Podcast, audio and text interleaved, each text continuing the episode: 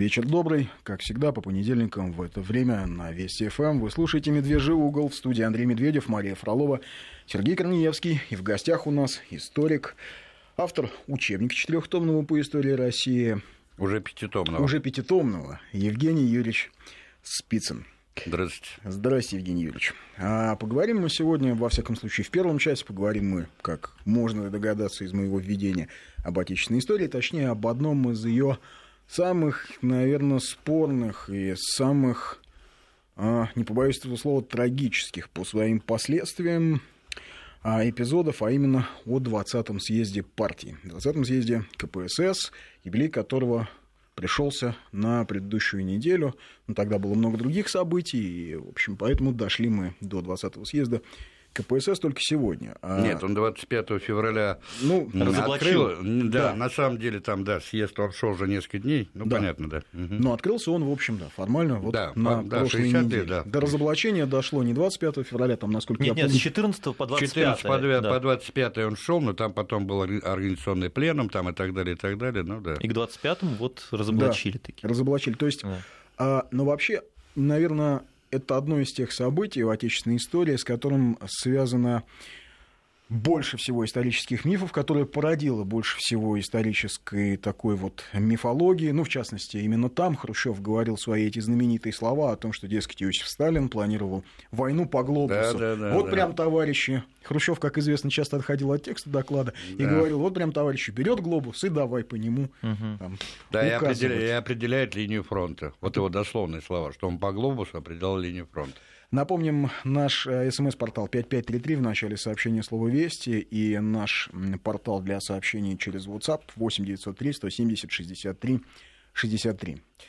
А, Евгений, вот а, все-таки знаем ли мы, что на самом деле говорил Хрущев? Угу. Вот это ведь самый главный вопрос. Потому угу. что, а, насколько я помню, а, стенографическая запись велась, но стала она известна советским людям только во времена перестройки. Да. И то, насколько я понимаю, мы... Отред... Отредактированная. Отредактированная все-таки да, она да. была. А вот кто ее отредактировал и как? И мы понимаем, как ее редактировали. Угу. Значит, ну смотрите, давайте я немножко начну как бы э, с предыстории вообще появления значит, этого доклада и вообще с предыстории самого этого вопроса, когда он был поднят. Впервые вообще вопрос о мягкой десталинизации еще в марте 1953 года, то есть сразу после смерти Сталина, поднял Маленков. Значит, почему он это сделал? Дело в том, что он прекрасно понимал, что тогда в, то, в той системе, в, то, в том режиме власти, который сложился, вот в историографии этот режим власти принято называть коллективным руководством. Значит, никто из тогдашних членов президиума ЦК Значит, ни Маленков, ни Берия, ни Молотов, ни Хрущев, ни Булганин, ни другие, они не могли персонифицировать сталинский авторитет и сталинский объем властных полномочий персонально на себя. И чтобы выбить козырь из рук потенциальных э, значит, конкурентов, да, да, того же Берия, там, того же Хрущева, значит, Маленков предложил вот этот вариант. Он был тогда отвергнут большинством членов президиума и прежде всего, что самое интересное, именно Хрущевым Булганином. Понимаете? Вот. Хотя уже тогда, вот э, в марте, в апреле, в мае уже имя Сталина потихоньку начинает, значит, сходить со всех печатных изданий и так далее, и так далее. Ну, вот. Потом, вы знаете, происходят все эти события, связанные, значит, со, со, с разоблачением Лаврентия Павловича Берия, значит, с соответствующими решениями пленума ЦК и так далее, и так далее. Там вообще непонятно, арест или ликвидация, да, да, странная э, история. Да, с... да, это, да, это отдельно можно вести разговор о том, что действительно произошло, кто стоял за всем за этим и так далее. Есть сейчас, кстати, довольно большая литература, как мемуарного, так и исследовательского уже характера, и здесь в основном надо, конечно, делать упор не на мемуары, например, того же Серго Берия, а, а на исследования крупных историков, в частности, Юрия Николаевича Жукова, доктора исторических наук, который именно в архивах исследовал все эти вопросы. Но это мы отвлеклись чуть-чуть. А вот по поводу... Да, теперь дальше. Что происходит? Сентябрь 53 год. У нас э, довольно часто как бы игнорируют этот пленум ЦК, а ведь он э, в предстоящей десталинизации сыграл одну из решающих ролей. Почему? Дело в том, что именно на этом пленами ЦК Хрущев стал первым секретарем ЦК. Причем, что самое интересное, предварительно на президиуме ЦК вопрос об учреждении должности первого секретаря ЦК вообще не поднимался. Более того, в уставе, а, значит, э, партии, который был принят на 19-м партийном съезде в 1952 году, должности первого секретаря ЦК не было. А Сталин был генсеком, да? Нет. Нет? Сталин – это заблуждение. Значит, дело да. в том, что в 1922 году, в апреле месяце, была учреждена должность генерального секретаря. Говорят о том, что, дескать, это Каменев и Зиновьев подсунули такую свинью Ленину и Троцкому. Это все ерунда. Пускай люди почитают документы. Значит, решение об учреждении этой должности принималось не просто с согласия, а по личному указанию Ленина, который в лице Сталина хотел сделать противовес именно Троцкому. Поэтому и была учреждена эта должность. Больше того, он ему прямо поставил задание, чтобы он смог совместить в своем лице работу и генерального секретаря, и наркома рабочей крестьянской инспекции. Но при этом он ему указал, что две трети своего времени он должен сейчас уделять именно работе генсека. Но дело в том, что... Хотя, извините, нас пере... вот перебил, ведь нас да. пытались там, да, да. 15-20 лет убеждали да. в том, что это Сталин нет, придумал нет, сам под себя должность да нет, нет, для нет. того, чтобы узурпировать власть, да нет, обманул конечно. несчастного дедушку да Ленина. Нет. Как нет? Нам писали... То есть нас это в этом убеждали сознательно а, лгали. весомые историки, да. Э, ну, ну слушайте, извините. Волкогонов, например, ведь э, Ну, говорил... Волкогонов, он не историк был, это, конечно, флюгер, но такие историки, например, как Данилов и так далее. Но эти все ребята, они были рекрутированы господином Яковлевым, главным прорабом, а я бы сказал, архитектором перестройки, с совершенно определенной целью, да, Значит, надо было разрушать советский общественный строй и советское государство, а для того, чтобы это произошло как можно более безболезненно и так далее, надо было болванить десятки, сотни миллионов советских людей. И вот эти писал, ребята... Как писал Яковлев, ударить Лениным по Сталину, да, а потом, да. соответственно... Да, потом авторитетным Плехановым ударить по Ленину, потом по революционизму вообще и так далее. Он же э, в предисловии к черной книге коммунизма, который, кстати, писали вот эти вот знаменитые французские историки еврокоммунисты во главе с Николя Верта, этом. Он же в этом предисловии четко написал, что мы узкий круг не мнимых, а настоящих, да, антисталинистов, вот, э, значит, такой алгоритм действий придумали. Так что ничего удивительного в этом не было. Это сознательно была ложь. Ну, так вернемся Теперь, к да, вернемся, да. да. Значит, дело в том, что в 30-е годы, уже в начале 30-х годов, Сталин никогда не подписывал документы как генеральный секретарь. Он просто их подписывал секретарь ЦК. И когда она пытается рассказать сказки о том, что в 1934 году, якобы на 17-м съезде победителей, ставился вопрос о замене Сталина Э, Кировым э, в должности генерального секретаря, это очередная байка, потому что этой должности уже не было. Но историки, в частности, Кириллина, тот же Жуков, они установили, что уже после 16-го съезда партии, то есть это июнь 30 -го года, Сталин подписывал все документы как просто секретарь ЦК ВКПБ. И по факту этой должности вообще не было закреплено в уставе. И когда в 1953 году произошел, значит, вот этот пленум ЦК, на котором Хрущев стал первым секретарем э, ЦК, этого поста тоже не было. Этот пост, кстати, был учрежден, знаете, по чему предложению? Булганина. Булганин выступил в конце пленума с этой инициативой, и, и обалдевшие, значит, участники пленума ЦК хором проголосовали. А почему? А потому что в начале этого пленума выступал с докладом Маленков, как председатель Совета министров СССР, и он обрушился с критикой на партийный аппарат, назвал их перерожденцами, и во время его вот этой речи Хрущев его прервал и сказал, «А, Георгий Максимилианович, не надо на партийный аппарат наезжать. Партийный аппарат – это наша опора. И сорвал самые бурные аплодисменты. То есть там же сидели в основном все первые секретари областных комитетов партии со всех союзных Опора республик. Опора, сидела, партии, да. конечно. Ведь Сталин же после войны фактически от, отстранил партию от власти. Он все... Да, достаточно посмотреть Совет Министров. Да, он в основном все рычаги, да, он в основном все рычаги реального управления экономикой, значит, э, даже политикой, он переключил на Совет Министров, да, на вот эти узкие бюро, отраслевые бюро, плюс Президиум Совета Министров, который де-факто руководил э, и работой самого Совета Министров, и фактически всем советским Помните, да, кто это? Князь Танкоградский, кого называли министр, по-моему, тяжелой промышленности. Да, да, да, ну, министр, да, министр, да, но это Значит, там Тивасян был министр, да, черной металлургии, потом там, ну, там целая когорта. Ну, то есть, на самом деле, это ведь было правительство профессионалов. Конечно, но Сталин которые, вообще... Большинство из них, которые к партии вообще не имели отношения. Абсолютно. Технократы. сделали не в партии. Нет, это чистой воды технократы, которые сделали свою карьеру стремительную вот после так называемых сталинских чисток, а, значит, 36 37 38 годов. Это вот знаменитые сталинские наркомы Устинов, Малышев, значит, э, Тавасян, Байбаков, Щербаков, Первухин, Сабуров и так далее, и так далее. Это была когорта, ну, настоящих управленцев. Они были тогда вообще там молодые люди, там по 30-35 лет, понимаете?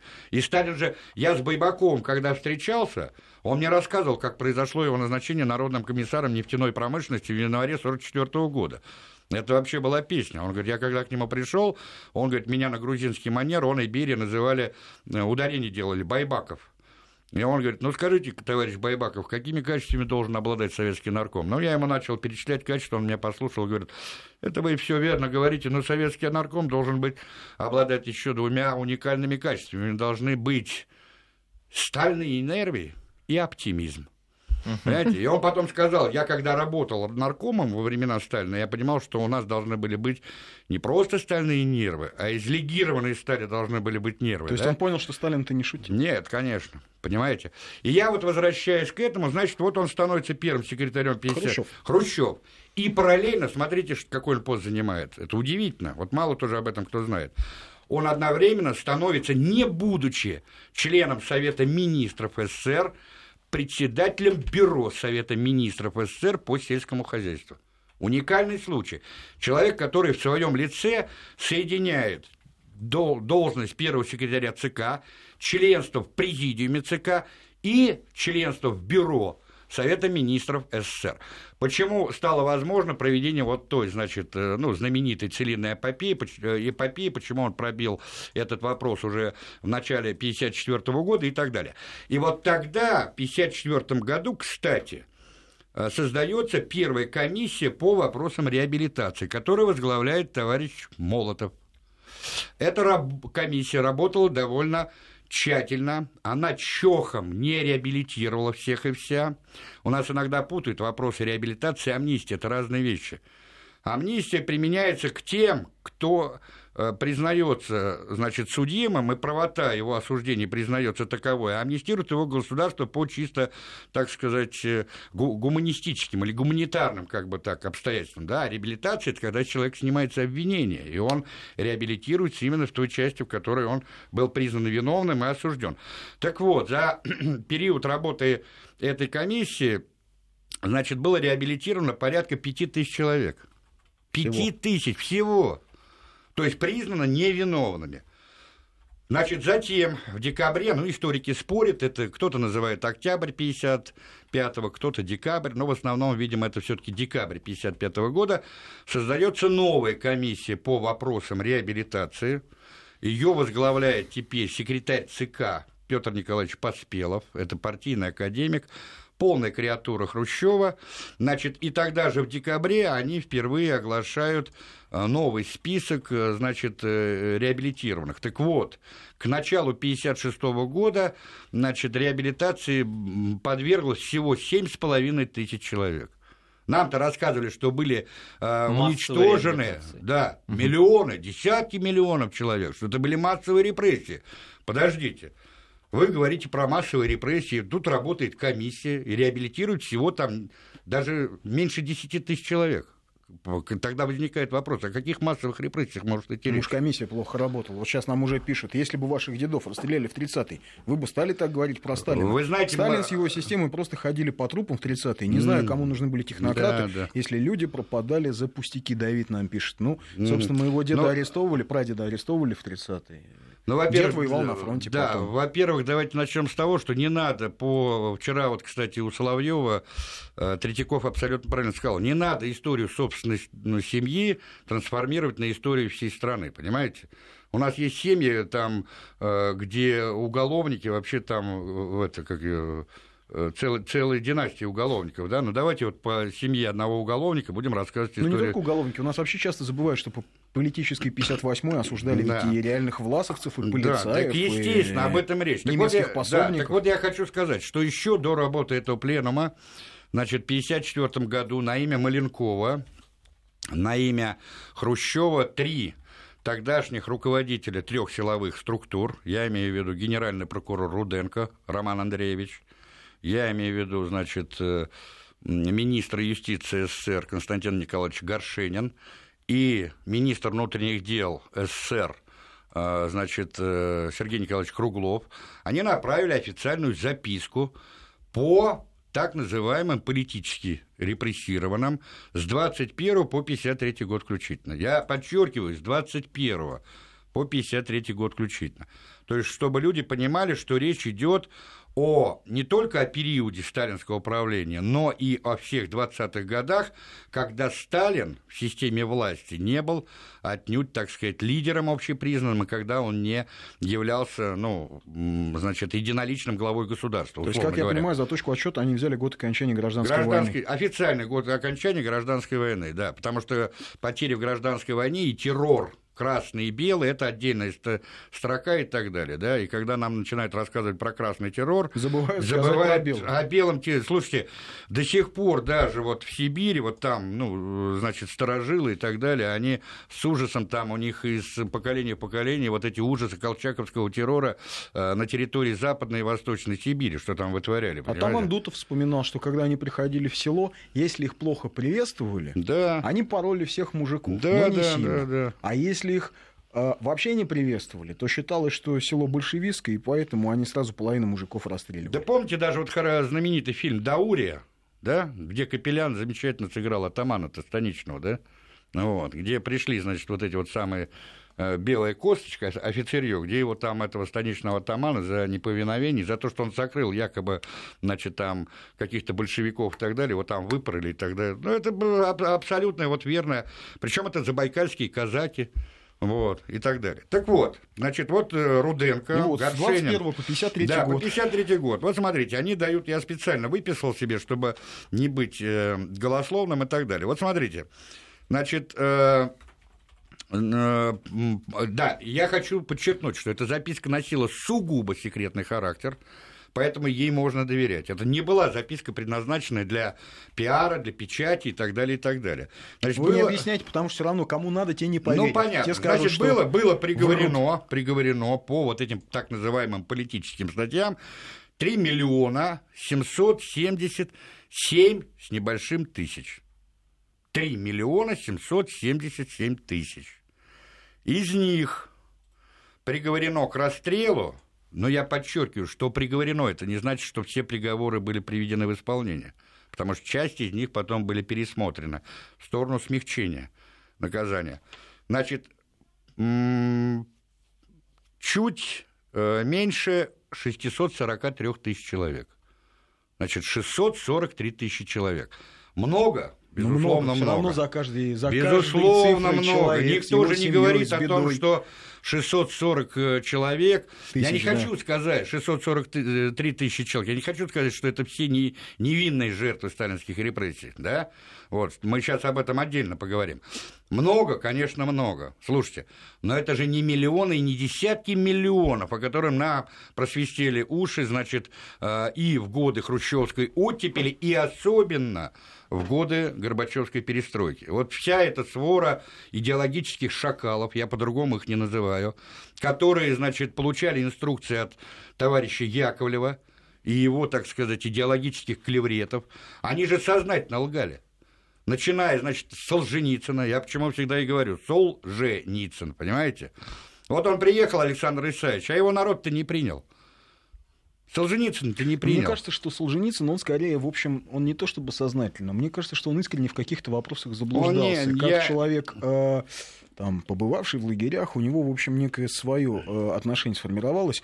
Но то, что нам абсолютно навязывают э, особое восприятие истории – Ребят, вот было только так и никак иначе. Да, да. И любые обсуждения этой темы – это табу. Ни в коем случае не касайтесь. Вот они были репрессии. Это было время чудовищное и кровавое. При этом забывают, что, в общем, 30-е годы это было время людоедское не в Советской России, а вообще везде. Конечно, а в США? То, то и да, то, что считается сейчас э, ужасом и тьмой кромешной в Соединенных Штатах в 30-е годы считалось нормой. Я даже не про негров несчастных. Я Да, про, да. Я про трудовую армию Абсолютно, Рузвельта, да, абсолютно, да. Когда несколько миллионов, пять, по-моему, миллионов человек строили бесплатно за еду практически Да, дороги, осушали болота. Ну да, в годы Великой депрессии, когда, да, когда Считается, что Рузвельт обеспечил их работой. Да, и они действительно за похлебку, значит, и там за ночлег и так далее, ночлежку пахали там не хуже любого древнеримского или там древнегреческого раба. Да, Но у нас это этом- не- понятно, что это не оправдывает Ежова, это не Ну, оправдывает естественно. э, э, Берию, это не оправдывает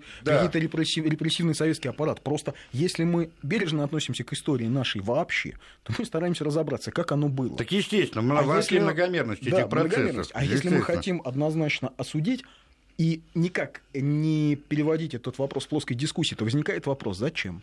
Так, теперь давайте я вам еще одни цифры приведу, чтобы вы поняли. Теперь то, что касается, например, массовых репрессий. У нас же, когда говорят о массовых репрессиях, то все время в первую очередь имеют в виду репрессии от 36-38 годов, да? Да, почему-то приписывая их Берии.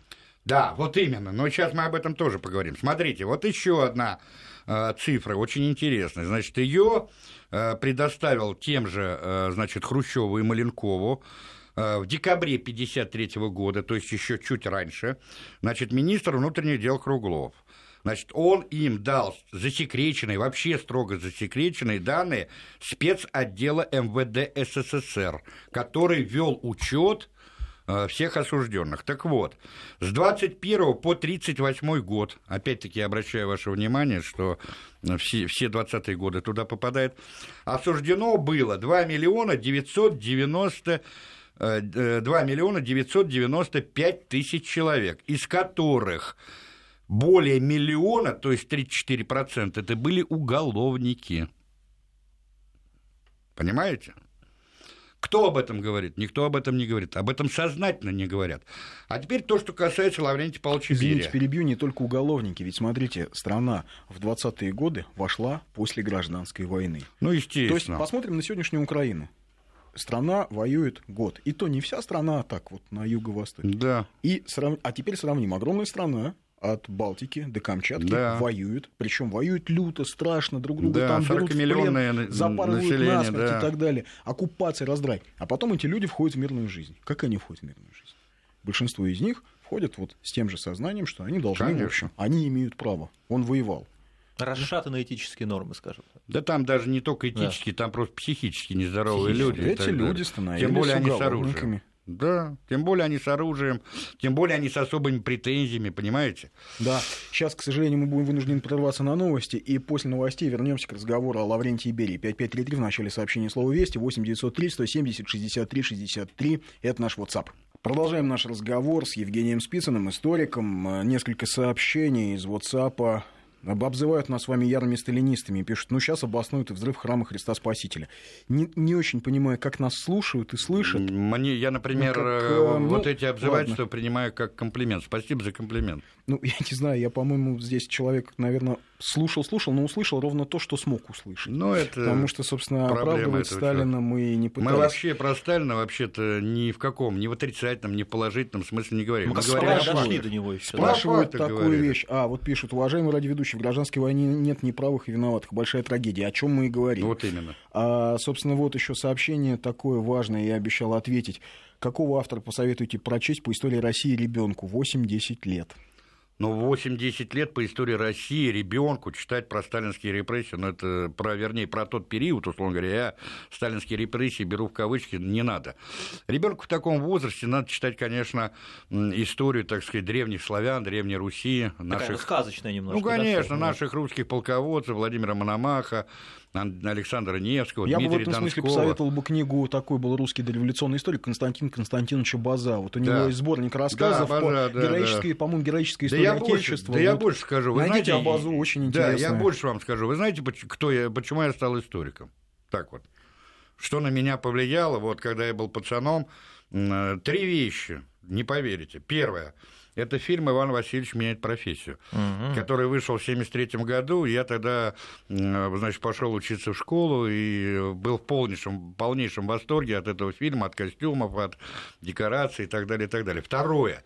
Это замечательная книга Натальи Кончаловской в стихах «Наша древняя столица». Вот эту книжку дайте ребенку, почитайте вместе с ним, и он получит и эстетическое, как говорится, знаете, как раньше говорили, и уму, и сердцу.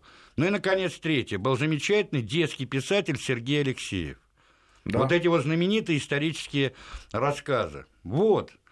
В этом возрасте, конечно, давать. И была, помните, если... А, ну вы чуть помоложе.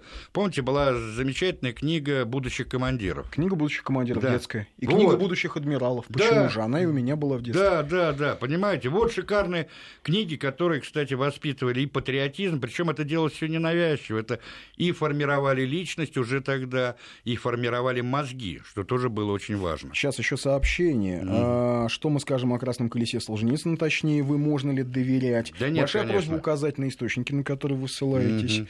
Ну, собственно, мы ссылаемся на документы. Нет, но на документы, вы... я вам еще раз говорю, значит, это официальные документы, которые есть и в архивах. Пожалуйста, берите любое научное исследование того же Юрия Николаевича Жукова, того же, э, вот покойного, к сожалению, Виктора Николаевича Земского, замечательный историк, который вот в августе прошлого года скоропостижно скончался, он же 20 с лишним лет изучал под лупой все эти архивы по репрессиям, понимаете, более чем он, авторитетного специалиста по этому вопросу, не было и нету до сих пор. И он за год до своей э, смерти написал замечательную книгу, она называется так «Сталин и народ. Почему не было восстания».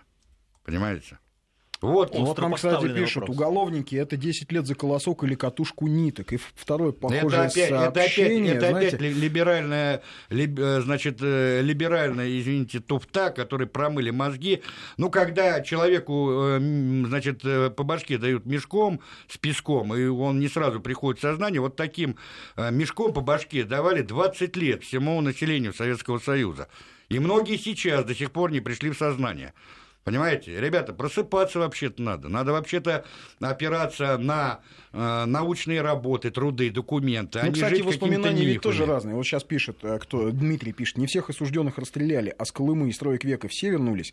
Нет, не все. Ну, во-первых, стройки века, а это тоже большое заблуждение, что там трудились одни уголовники. Вот именно. Например, Днепрогэс, вот мне студенты рассказывали, что там уголовники строили, а я говорю, да нет, это же были добровольцы, американские экспаты ехали вот деньги именно, зарабатывать. Кстати. На Днепрогэс, магнитку строили. Кстати, в годы первой пятилетки действительно много американских э, безработных, условно говоря, инженеров. и даже инженеров. Причем им платили, причем тут им платили большие деньги, очень большие деньги. Газовский завод, да, Горьковский автомобильный да, завод, это же Фордовский завод. Да, да, да, да, они ехали сюда и так далее, были рады, кстати, и так далее. У ну нас вот, больше... Что касается Колымы, есть интересно, да, есть восприятие Варлама Шаламова, если уж мы о художественной литературе, о воспоминаниях, ну, да. а есть, например, воспоминания о лагерях замечательных советских э, сценаристов, э, Дунского и Фрида, авторов да. э, сценария фильма «Служили два товарища» или фильма «Экипаж», 58,5. Не поленитесь, найдите эту книгу. Они, да, они не считают, что это лучшие годы их жизни, они не рукоплещут Сталину,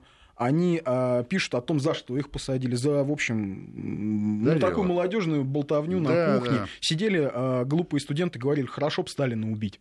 А, несколько из них были детьми репрессированных кто-то пошел настучал, их посадили. Они не рукоплещут этому периоду, но вот этого шаламовского надрыва в восприятии их ну, пребывания да, да. в лагере нет совершенно, совершенно другое ощущение. Так вот, вернемся все-таки к 20-му да, съезду да, и Лаврентию Павловичу. Да. Значит, да. вот смотрите, у нас э, благодаря тому же вот докладу Хрущева, да, и потом э, ну, просто лавине вот этой лживой литературы в годы Горбачевской перестройки, э, самым там кровавым палачом сталинской эпохи, значит, изображен Лаврентий Павлович Берия.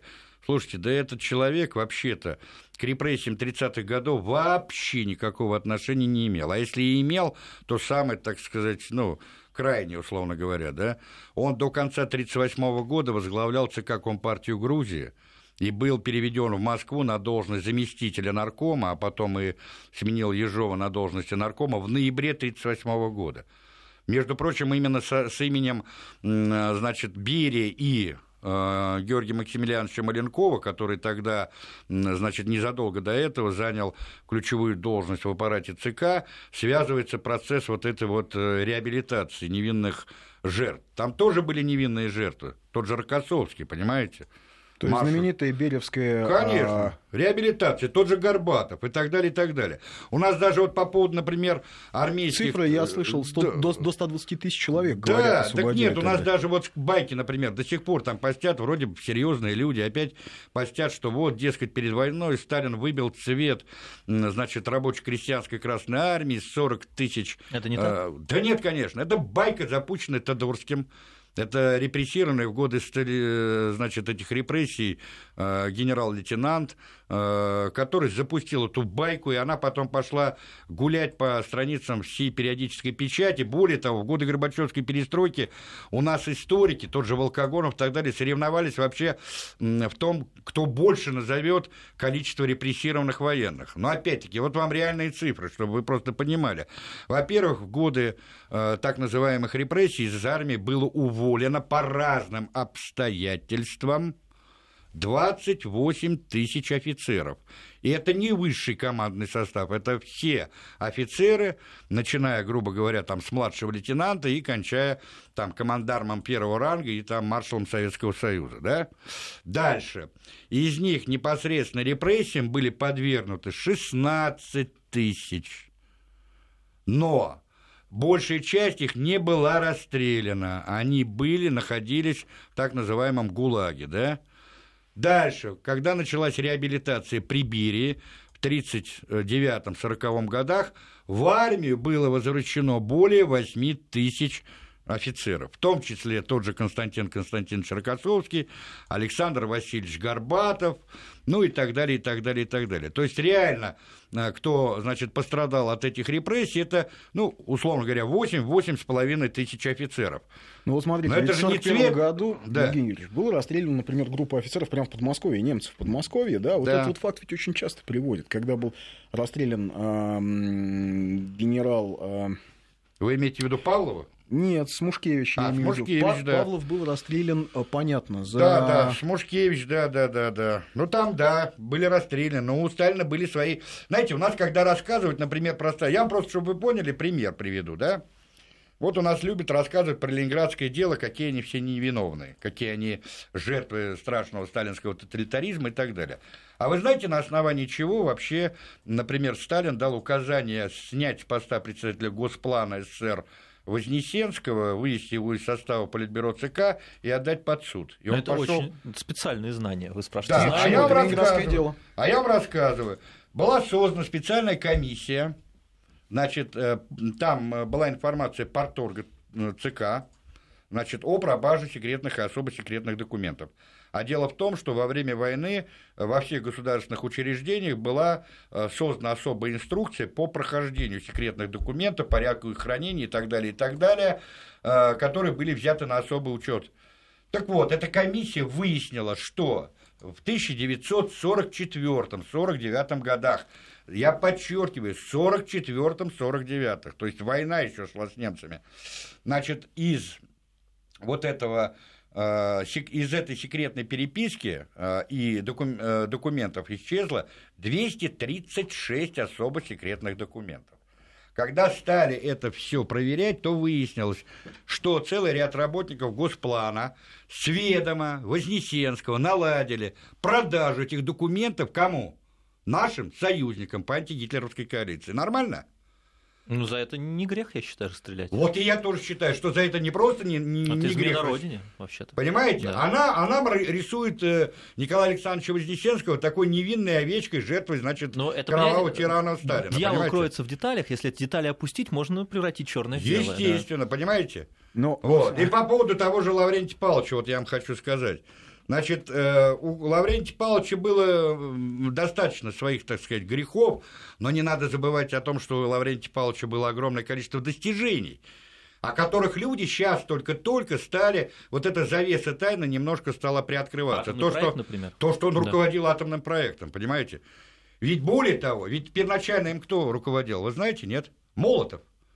И Сталин был крайне недоволен руководством Молотовым этим проектом, он его отстранил, и назначил на это место Берия. Более того, в 1944 году Берия становится э, заместителем председателя ГКО, Государственного комитета обороны. Об этом тоже мало кто знает. Значит, это авторитет. Сталин признал его авторитет в разработке вот этой вот... Простите, а оборона Кавказа уж, извините. Оборона меня. Кавказа, да полно можно привести. Да та же, то, тоже, значит, те же шарашки, которые были созданы именно во времена Берия. Люди были осуждены, они были осуждены многие по делу, но он прекрасно понимал, что вот эти вот ученые, условно говоря, да, э, конструкторы, они должны не просто прозябать там, рубить лес и так далее, а что они должны работать на благо страны и обороны тот же Туполев, тот же Королев и так далее. Напишут, что мы представляем Берию там каким-то ну, сизокрылым а вот я просто... Абсолютно нет. А вот да, да, да, да нет, конечно.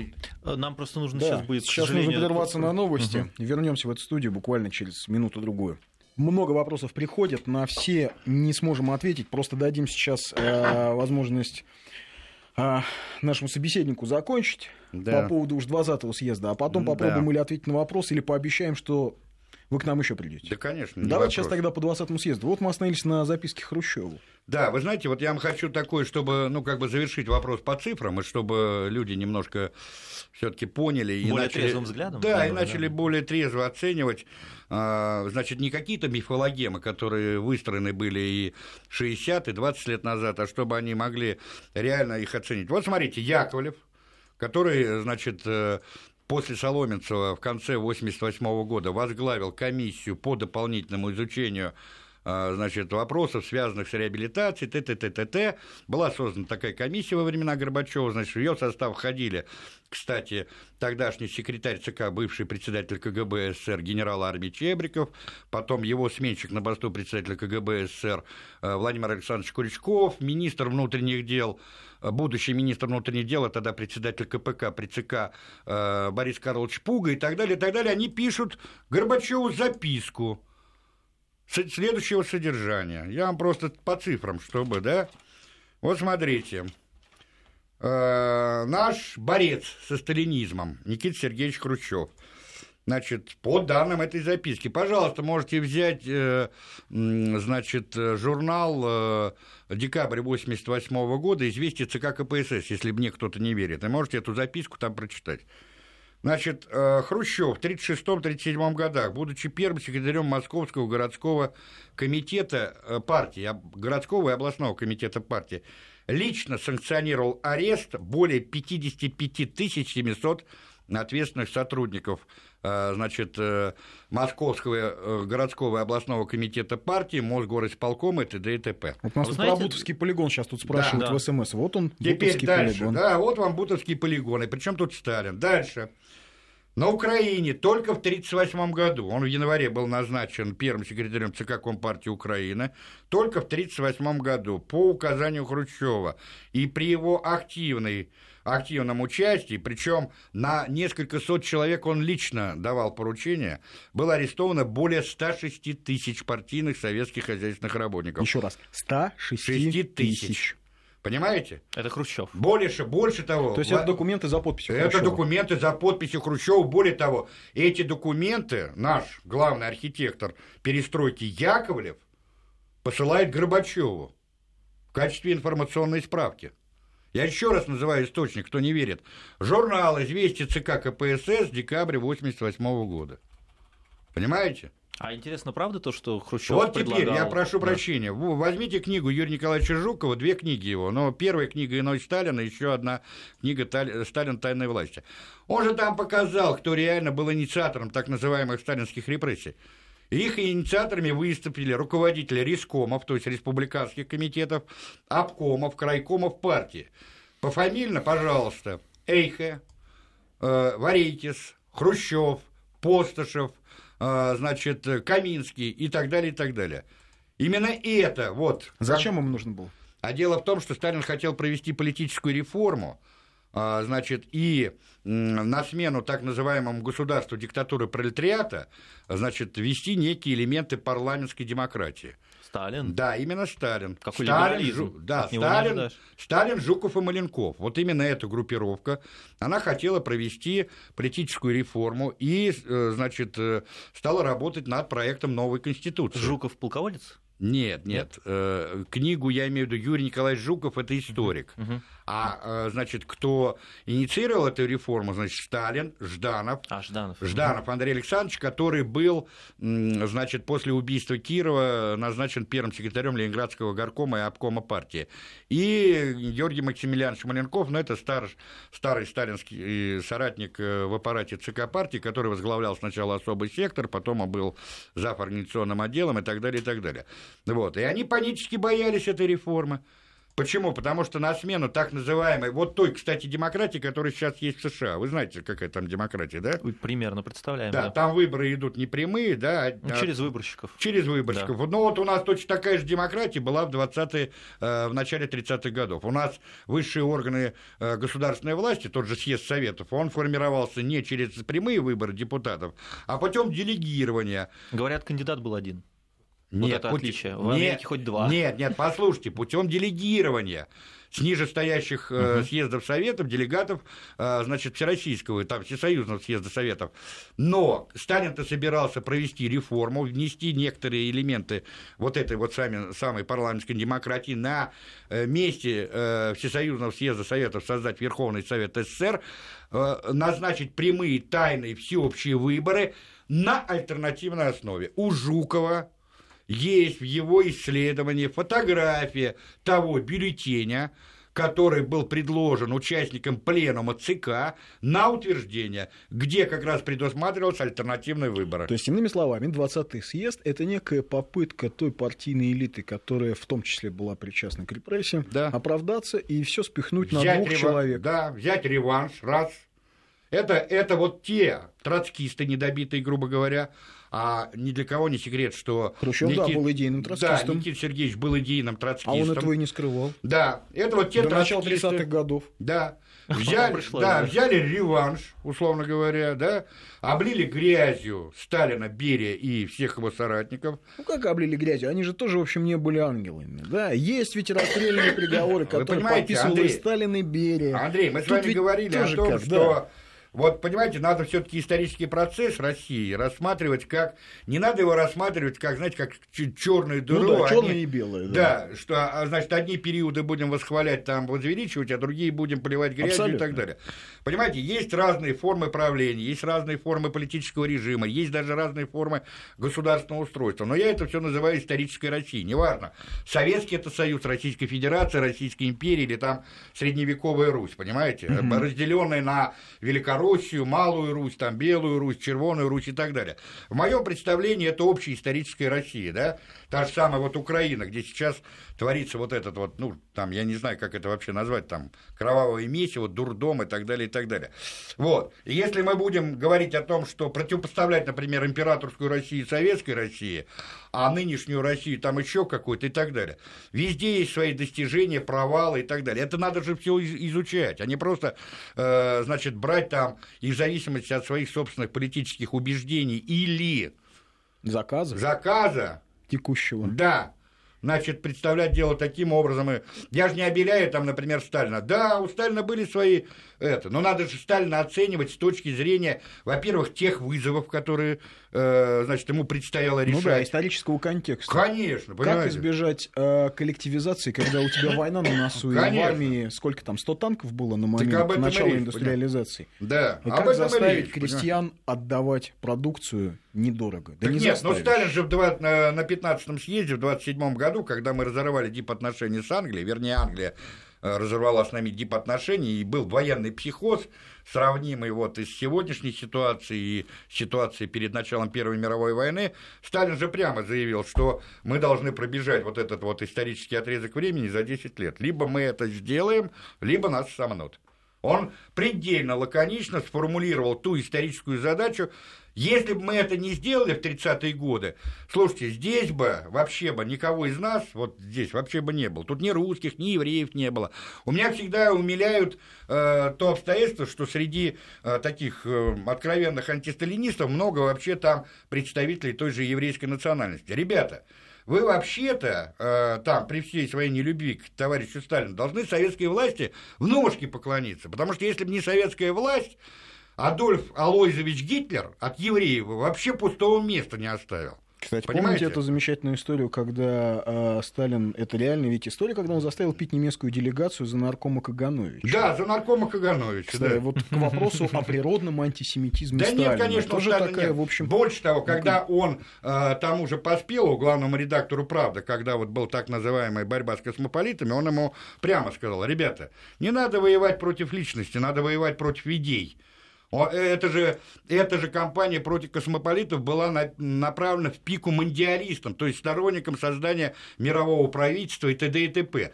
Там не шла речь о том, что это было конкретно направлено, например, против носителей там э, еврейской национальности. Сталин не был таким пещерным антисемитом или там русофобом и так далее, как его пытают представить.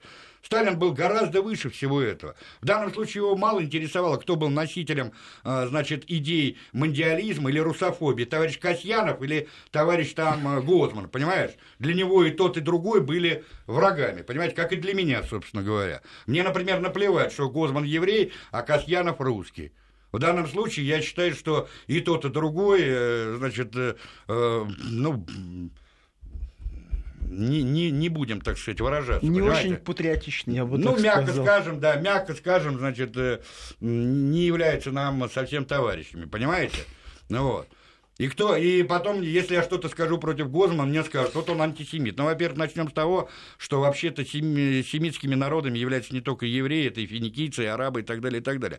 И потом, есть идеология. Я могу быть антисионистом, антикоммунистом, антифашистом, а могу быть носителем этой Простите, а идеологии. кто, кто в общем, мало об этом кто вспоминает, что в государстве Израиль в молодом портреты Сталина на улицах. Конечно. И историю, и э, м, герой, Советск- э, герой, соц- э, герой Советского Союза книга была, да, по-моему? да, да, Про да, то, да. как э, человек, возвращаясь с фронта, возрождает э, колхоз. Да. Классический. Она да, это называется... Это Кавалер Бабаев- золотой звезды. Да, это Бабаевского книга. Бабаевский. Кавалер Ее золотой- изучали в Да, школах Израиля. Да. Слушайте, у нас заканчивается время. Мы вас благодарим. Евгений Юрьевич, приходите к нам еще, потому что вопросов много, сообщений много. В общем, мы Ничего вас не успели ждем. сказать, Ничего не успели да. сказать. Ждем Ну, вас в этой студии. да, Посидели, да. посидели так на месте. Спасибо. Евгений Спасибо. Спицын, историк, был у нас в студии.